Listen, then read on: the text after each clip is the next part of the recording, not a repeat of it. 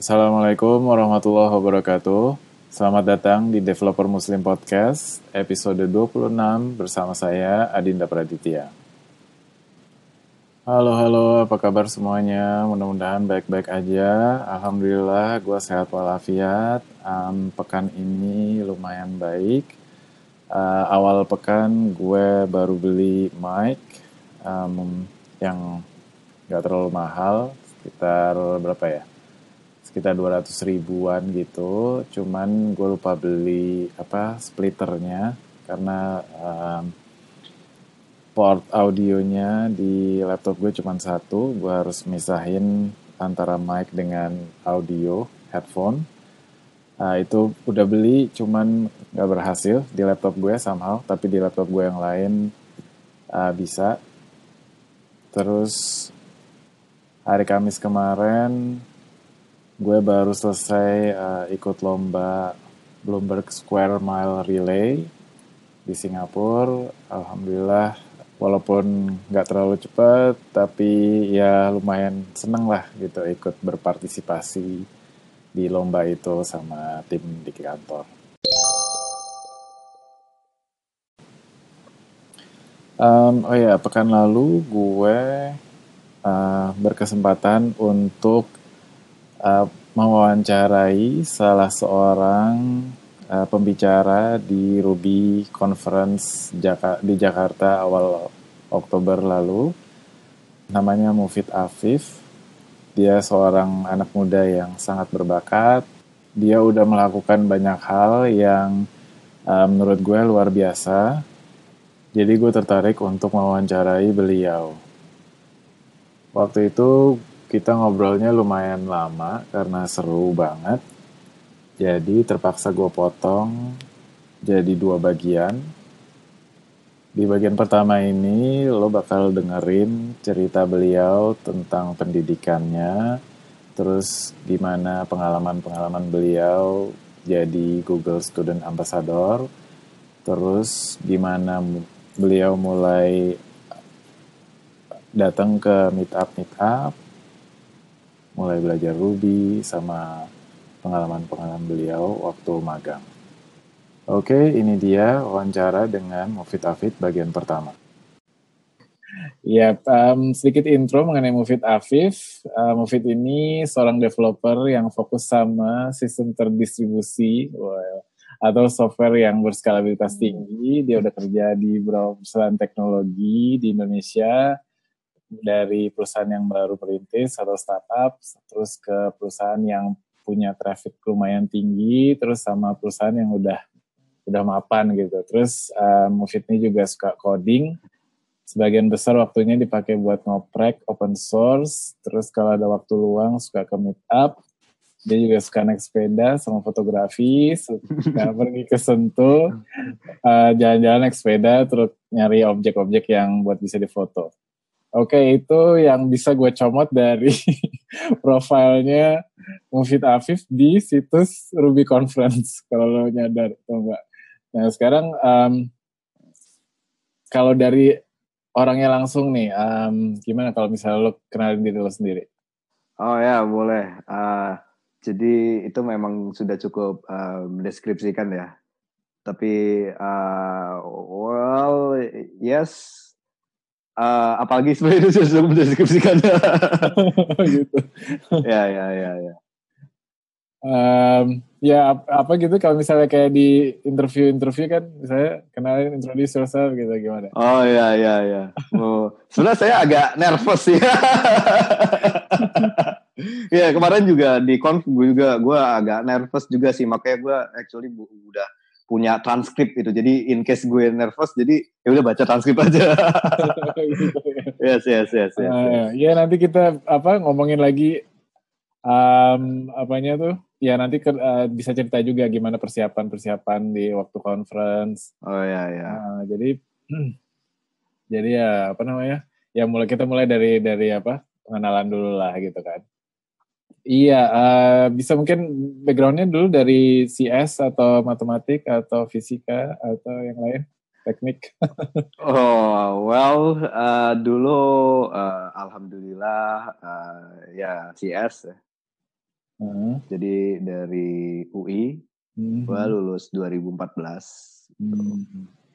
Dan uh, kalau banyak orang bilang, uh, wah katanya kuliah kuliah gak penting gitu kan, uh, mendingan mendingan langsung aja di industri gitu. Tapi gue malah punya pengalaman yang lain sih. Gue justru bersyukur bisa uh, berkesempatan uh, kuliah di uh, CS dan di uh, top 3 university di Indonesia, gue sangat bersyukur sih karena hmm. apa yang gue dapatkan dulu waktu kuliah itu uh, mungkin gue bisa berani bilang gak ada satupun yang uh, sia-sia gitu sekarang. Oh, gitu.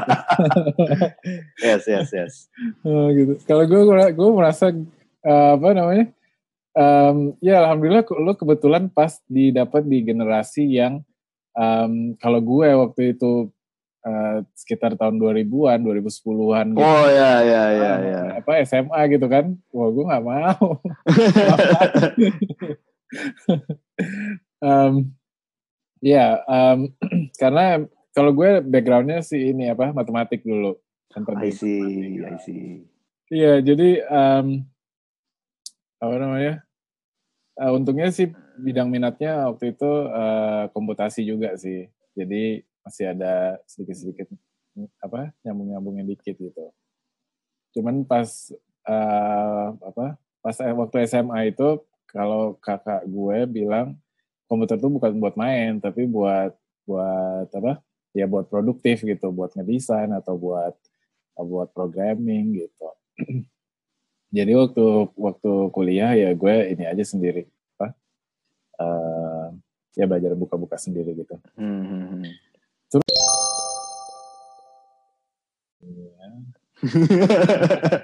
ya. Google Student Ambassador Program uh, Southeast Asia itu ngapain aja tuh?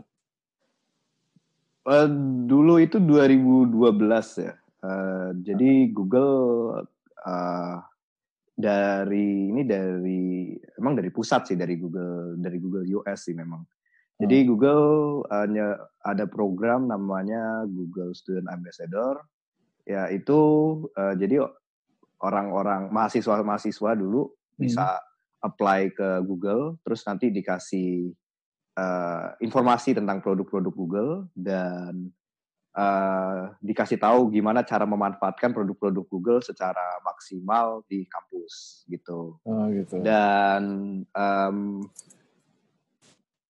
pengalamannya lebih banyak interaksi dengan orang Google ya, dengan orang Google. Tapi bukan developer ya, ini lebih ke arah um, gitu, product experience ya, experience hmm. dari produk itu sendiri sih gitu ya. Hmm. Um, ya jadi uh, lead, uh, jadi kita uh, mem, mem, apa ya, mau meleverage produk-produk Google di kampus itu hmm. Ambassador. Yang mana kemudian di tahun selanjutnya itu dicontek tuh sama Samsung. Nah, jadi oh, iya. ada ada ada juga 2013 Samsung Student Ambassador gitu. Hmm. Kemudian tahun dua tahun selanjutnya dicontek sama Microsoft juga. Dan dulu namanya Microsoft Windows Champion.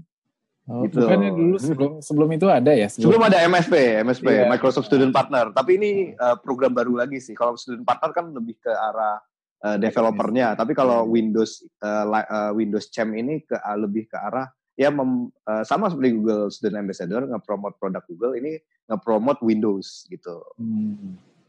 Terus gimana bisa bisa terpilih itu gimana tuh? Uh, yang pasti apply yang pasti apply uh, ada formnya dan ada beberapa pertanyaan ada beberapa wawancara dan kemarin uh, uh, ya alhamdulillah lolos dan kemudian dikasih lumayan dikasih banyak uh, hal-hal internal tentang Google yang beberapa konfidensial dan hmm. uh, dan jadi tahu dalamnya Google tuh oh uh, mereka tuh membangun culture-nya caranya gini gitu begitu. Hmm. Dan ada yang satu uh, satu yang gue inget banget uh, jadi kalau produk-produknya Google kalau dipromot dia itu harus minimal uh, harus bukan minimal tapi harus iya minimal sih harus ada 3 F. Uh, salah satunya food dua F yang lain gue lupa itu yang nempel di itu ya yang ingat ya, ya. Tapi dalam ngepromot produk Google tuh menariknya kita buka gak harus uh, pakai Google gitu. Jadi misalnya oh uh, adain seminar tentang cara pakai Gmail gitu justru enggak gitu. Jadi Google uh, menyarankan uh, cara ngepromotnya itu dengan hal-hal yang uh, lebih subtle ya lebih subtle lebih kena gitu ya. Hmm, misalnya hmm, apa ya cara uh, istilah istilah religiusnya tuh cara dakwahnya bagus gitu ya jadi nggak langsung nggak langsung maksa gitu nggak langsung maksa harus gini gini gitu. Contohnya kemarin uh, ada temen gue jadi ada gue lupa ada berapa orang dari UI um, oke okay, gue lupa tapi ada teman gue itu dia uh, ngadain lari. Uh. lari jadi lari lari pagi ya terus ada yang kalau di kampus lain di teman ada di teman-teman di NTU dan NUS itu mereka ada teman yang lagi yang lagi tidur tidur di ke, ketiduran sorry yang lagi tidur di kampus itu dikasih bingkisan. Uh, uh, bingkisannya bingkisan Google gitu. Swag swag. Uh. ya um, ya gitu sih jadinya. Jadi justru nggak nggak direct gitu gitu sih. Malah dikasih tahu dari orang Google ya kalau direct justru nggak boleh gitu. Hmm. Enggak terus maksudnya setelah follow up tuh gue nggak ngerti. Misalnya untuk untuk untuk apa acara lari gitu. Terus uh, uh. efeknya secara oh terus ngapain gitu ya? Iya, ngapain? Okay. jadi lebih tepatnya atau lebih tep hmm, I see. Sorry gimana? Maksudnya pas ngad ngadain lomba lari tapi nanti uh -huh. pas uh, panitia panitianya tuh koordinasinya pakai produk Google gitu atau gimana? Oh yes yes. Um, nggak harus uh, pakai uh, koordinasinya pakai produk Google nggak harus tapi um, promotnya itu bisa jadi uh, masing-masing GSA uh, Google Student Ambassador hmm. kita nyebutnya ya masing-masing GSA itu dapat satu dus isinya merchandise Google hmm. ya satu dus itu lumayan berat itu 8 kg itu kalau di paket DHL-nya hmm. um, dan itu uh, ya itu buat dibagi-bagiin gitu. Jadi kalau kemarin acara lari itu uh, dibagi-bagiin ke mahasiswa gitu, ke teman-teman. Oh, gitu. swagnya ya. gitu. Ya swagnya dibagi-bagiin hmm. gitu. Ya. Kalau yang teman-teman di NTU NUS itu ya itu yang lagi tidur dibagi-bagiin swagnya, kasih stiker, kasih pulpen, kasih tempat minum gitu. Hmm. Kalau misalnya ada satu uh, pengalaman yang diambil dari itu GSA itu apa? Lebih ke uh, gimana dulu interaksi sama orang Google-nya sendiri sih. Uh, orang lebih tua orang PR sendiri Google. Jadi emang dikasih banyak presentasi, dikasih banyak slide uh, dan uh, banyak banget insight dan kebetulan sih kemarin itu kan Southeast Asia ya. Kebetulan kemarin juga banyak orang-orang yang ngocol-ngocol dalam tanda kutip sih. Hmm. Uh, ya, ya, jadi misalnya kemarin ada yang uh, uh, jadi uh, bener uh, bener-bener dikasih tahu cara ngehandle uh, uh, ya cara ngehandle produk, cara ngepromotnya gitu. Uh, ya salah satu salah satu ya ya 3 F itu tadi yang mana gue juga udah lupa. Um, uh, kemarin tuh 2012 kan uh, Apple baru ngeluarin Apple Maps gitu kan. Nah itu hmm. ada uh, salah satu guys yang nanya, how do you think between uh, uh, Google Maps and Apple Maps? Wah itu waktu Oh jadi itu di acara uh, Google GSA Summit ya. Jadi GSA Summit di Google HQ Southeast Asia di Singapura kemarin. Hmm. Uh, itu jadi waktu summit itu ada yang nanya kayak gitu, what do you think about uh, competition between Apple Maps and Google Maps? Wah, terus langsung panas sih situasinya. Jadi um, nanya ke Google-nya apa nanya nanya? Uh, ke... Ya jadi kayak apa ya? Wah, uh, uh, masa masa pertanyaan kayak gitu ditanyakan mungkin gitu kan kesannya tapi orang Google-nya menyambut pertanyaan itu justru gitu menyambut pertanyaan hmm. dan menjawabnya dengan cukup elegan jadi mereka waktu itu jawabnya uh, that that's pretty good because uh, competition strive innovation ya jadi hmm. mereka cuma jawab mereka cuma jawab itu dan uh, ya di summit itu gue dapat uh, banyak uh, pengalaman sih buat uh, ngehandle uh, ya PR PR kayak gitu sih gitu. Hmm. Oke, terus um, ada kayak apa istilahnya magang sebelum sebelum lulus gitu? Uh, yes, yes. Kemarin magang di Ice House. Hmm, dan di situ baru lo mulai pakai Ruby atau sebelumnya udah pakai?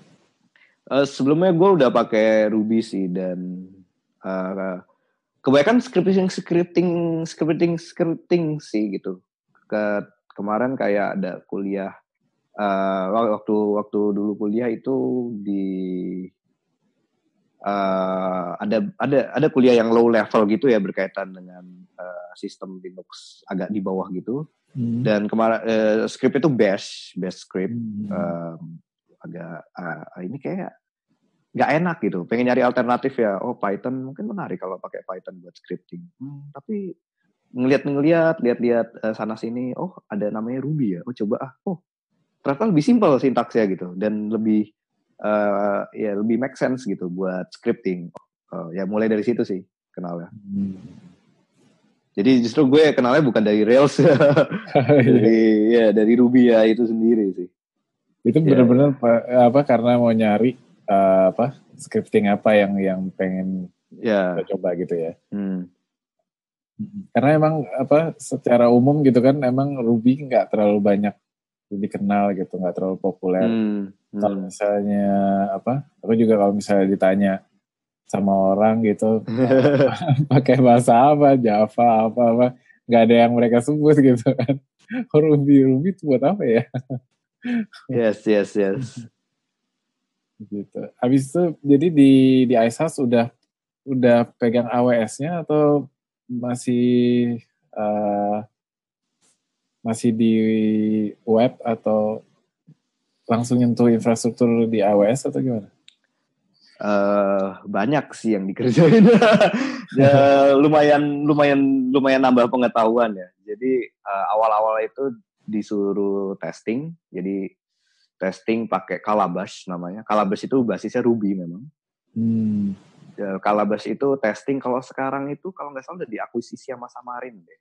Uh, oh, jadi gitu. itu buat testing. Jadi buat uh, mobile gitu. Yes, dan BDD, jadi bahasanya natural, jadi kayak uh, when I see this screen, then I touch this, then I touch this, then I should see this field gitu misalnya ya. Hmm. Jadi natural, jadi bisa di otak-atik sama orang bisnisnya langsung. Hmm. Ya, uh, jadi itu kalabas pakai Ruby. Terus uh, lebih cepat daripada ekspektasi terus karena udah terlanjur pak udah udah cukup paham Ruby disuruh cobain Rails jadi disuruh hmm. kemarin nyobain mobile appsnya sekarang nyobain uh, webnya gitu API API berarti awalnya jadi, dari kayak QA engineer atau ya apa dia apa testing ya, gitu ya user ya. Hmm. terus nyobain uh, web uh, dan uh, lumayan lumayan menantang karena um, waktu itu proyeknya kayak uh, Facebook ya, jadi literally kayak Facebook. Tapi ini buat enterprise gitu. Jadi uh, ngehandle, oh dia kalau temenan sama dia, terus yang boleh di share informasinya ini ini ini, tapi nggak boleh nge-share informasi ya kayak, oh dia kalau uh, di satu divisi boleh share informasi ini, tapi kalau beda uh, tapi kalau beda divisi yang di share informasi cuma nama doang gitu misalnya ya kayak gitu uh, cuman lebih banyak ke maintenance sih jadi bukan tapi ngelihat kode aslinya oh lumayan kompleks ya gitu. Um, itu Rails berapa waktu itu? di empat Rails tiga Rails tiga Udah lama banget itu ya. Oke. Okay. Uh, terus di su, um, Terus di uh, kode-kode udah selesai disuruh deploy ke staging pakai Capistrano. Wah, uh, oh jadi deploy caranya kayak gini. Jadi tahu pertama kali deploy caranya itu kayak gimana. Dan, um, uh, udah selesai di sana. Terus di udah selesai, uh, udah kayak itu karena udah di tengah tengah project mendekati ke akhir ya gitu Terus abis itu banyak kerjain query buat laporan, query SQL. Terus di akhir um, karena itu kayak Facebook buat enterprise gitu, jadi uh, disuruh waktu itu di akhir integrasi ke um, kayak address book server gitu. Jadi kayak ada address book server, jadi uh, integrasi address book server. Nah ini menariknya address book servernya pakai PHP programnya. Uh, jadi uh, waktu itu nggak maintain uh, tiga uh, project yang berbeda. Waktu QA itu mobile apps tapi pakai Ruby, terus web uh, web server pakai Rails ya Ruby, terus hmm. bikin integrasi ke uh, address book server itu pakai PHP. Ya lumayan bikin otak meledak sih.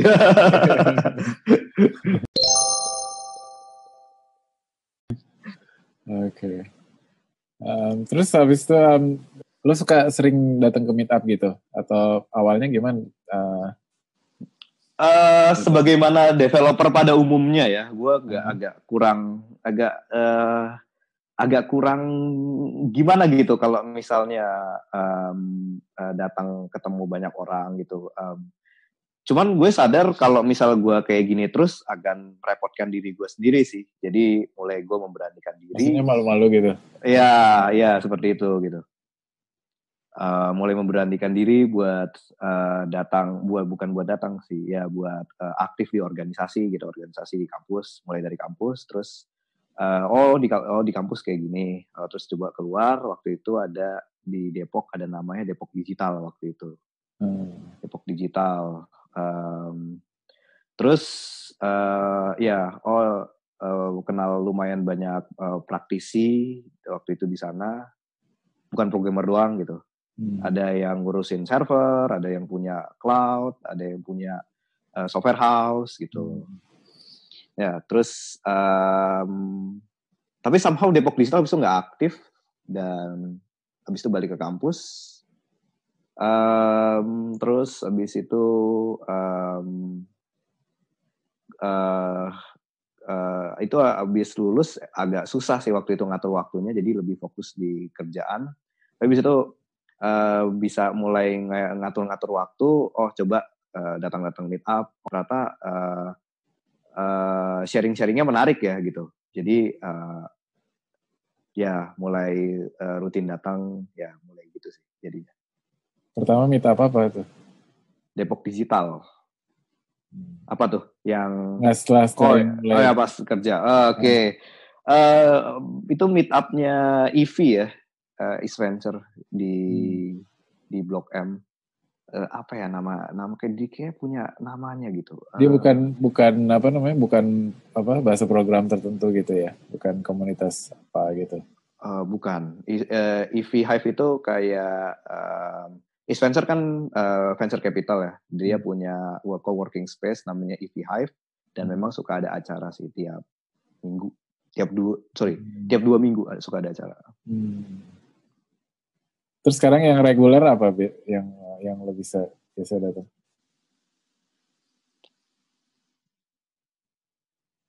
Eh, sekarang uh, eh, ID Ruby aja sih kayaknya sih sama acara-acara Sarkom itu. Iya. Hmm pernah nggak sih misalnya suatu saat gitu lo ngerasa um, gue datang meet up terus ya apa gini-gini aja gitu atau kayaknya uh, apa uh, materi yang dibahas tuh kayaknya kurang kurang apa ya uh, kurang apa yang lagi ngetrend sekarang gitu maksudnya beda dan mungkin udah sebelumnya udah pernah dibahas gitu terus lo ya. jadi malas gitu hmm meetup itu lebih uh, untuk menambah uh, il, uh, pengetahuan secara horizontal sih. Jadi uh, pasti yang disampaikan tidak dalam. Kalau misalnya mau dalam, tentu harus mungkin sertifikasi atau kursus atau apa itu ikut uh, edX atau Coursera gitu. Hmm. Tapi kalau uh, ya kalau vertikal mungkin agak susah ya buat mendalami. Oh uh, gimana sih caranya biar uh, biar kodenya itu gampang di maintenance mungkin kayak nggak ketemu sih mungkin kalau di GitHub tapi buat yang secara horizontal oh um, oh uh, di Ruby bisa ada automated code review ya oh oh ternyata film itu bisa begini ya di Ruby ya hmm. kayak mungkin lebih lebih ke arah yeah. sana sih nah yeah. kalau jadi kalau misalnya tujuannya mungkin bukan uh, mungkin bu, vertikal gitu ya pengen pengen belajar gitu mungkin kayak agak salah sih datang ke meetup sih. Tapi uh, ya mungkin bakal uh, uh, jenuh juga sih gitu. Hmm. Gitu. Untuk uh, kendala kendala gue kalau meetup itu bukan karena materinya nggak menarik sih, tapi karena Uh, jauh. oh. Jadi uh, gue kan tinggal di Depok dan itu 30 km dari Jakarta dan hmm. memang kantor gue emang di Depok dan gue tinggal di Depok. Jadi kalau meet up, oh kadang datangnya uh, kadang selesai malam gitu jam 10 malam. Oh, itu kayak agak capek sih. ya ya ya. Udah pernah udah pernah ngasih presentasi di meetup? Yes, ada di speakerdeck.com Rata-rata apa yang yes, sorry? Ada udah berapa kali kasih itu? Kalau di ID Ruby baru tiga kali sih, ya. Hmm. Tapi uh, apa ya? Lebih ke uh, uh, gue lebih ke sharing sih ya. Jadi gue kalau ngasih sesuatu bukan gue tahu banget di sana sih, tapi lebih ke sharing. Oh nemuin masalah ini kayak uh, kalau di share menarik juga ya lebih ke arah sana sih gitu. Hmm. Terus uh, sebelumnya apa pernah ngerasa oh gue harus nge-share nih ya, gue harus nge-share gitu? Hmm, uh, enggak sih. Mungkin uh, itu itu sebelumnya juga sih. Mungkin uh, salah satu motif gue itu juga buat meningkatkan kemampuan komunikasi gue juga sih gitu. Hmm. Uh, jadi uh, gue lebih pengen nge-share dan meningkatkan kemampuan komunikasi gue sih gitu. Oke, itu tadi bagian pertama dari obrolan gue bersama Mufid Afif. Mudah-mudahan lo suka. Gue usahain untuk uh, merilis episode selanjutannya. Nggak um, sampai dalam satu pekan karena gue tahu mungkin uh, lo udah gak sabaran untuk uh, pengen tahu lanjutannya. Tapi ya kita lihat aja nanti. Gue nggak bisa kasih janji. Oke karena episode ini udah lebih panjang dari episode-episode sebelumnya um, langsung aja buat tutup. Kalau misalnya lo punya saran ataupun pendapat silakan ke devmuslim.id slash contact atau bisa di Twitter mention at devmuslimid. Atau gue juga di Anchor bisa kirim uh, call in ke gue di anchor.fm slash devmuslimid kalau lo suka sama podcast ini dan lo pengen ngedukung lo bisa langsung ke iTunes atau ke TuneIn atau ke Stitcher atau di mana pun lo dapetin podcast ini. Um, cari developer muslim terus kasih rating kasih komentar yang bagus. Uh, jadi biar orang lain bisa nemuin podcast ini dengan baik dan um, teman-teman lo bisa ngerasain manfaat yang sama mudah-mudahan Oke, uh, untuk itu gue makasih banyak atas dukungannya. Mudah-mudahan um, bermanfaat. Sampai ketemu di episode selanjutnya, insya Allah. Assalamualaikum warahmatullahi wabarakatuh.